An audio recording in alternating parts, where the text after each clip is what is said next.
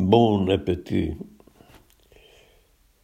Siantappajaiset olivat 1940-luvun Kuopiossa harvinaista herkkua. Yksin ne minunkin kohdallani jäivät. Ne pidettiin naapurin pihalla, muurarin rouvalla, tai niin kuin sanottiin muijalla, oli sika, joka sitten eräänä päivänä tuli tiensä päähän.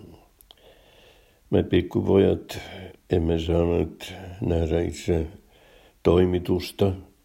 Meiltä yleensä kiellettiin kaikki muukin hauska, mutta saimme sentään nähdä, kun rouva Vartanen hämänsi tuoretta sian verta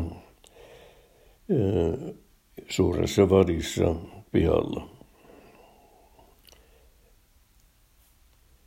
Pääsimme myös noistelemaan valmiita verilettuja, niin kuin muukin talon väki.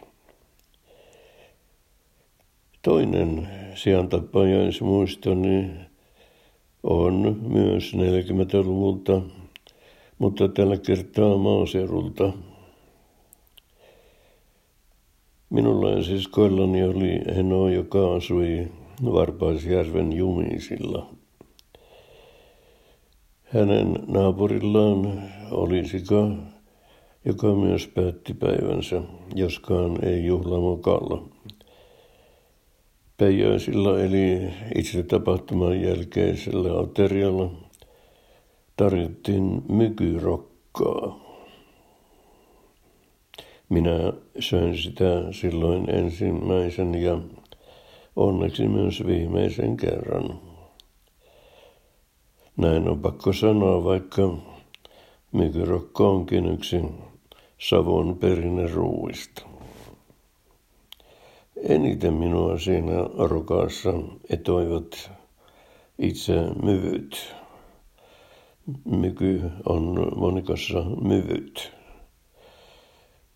Ne olivat semmoisia taikinanyyttejä, jotka tehtiin taikinasta, jossa oli verta, olutta sekä ohrajauhoja. Nyytin sisällä saattoi sitten olla vielä jokin ylläri.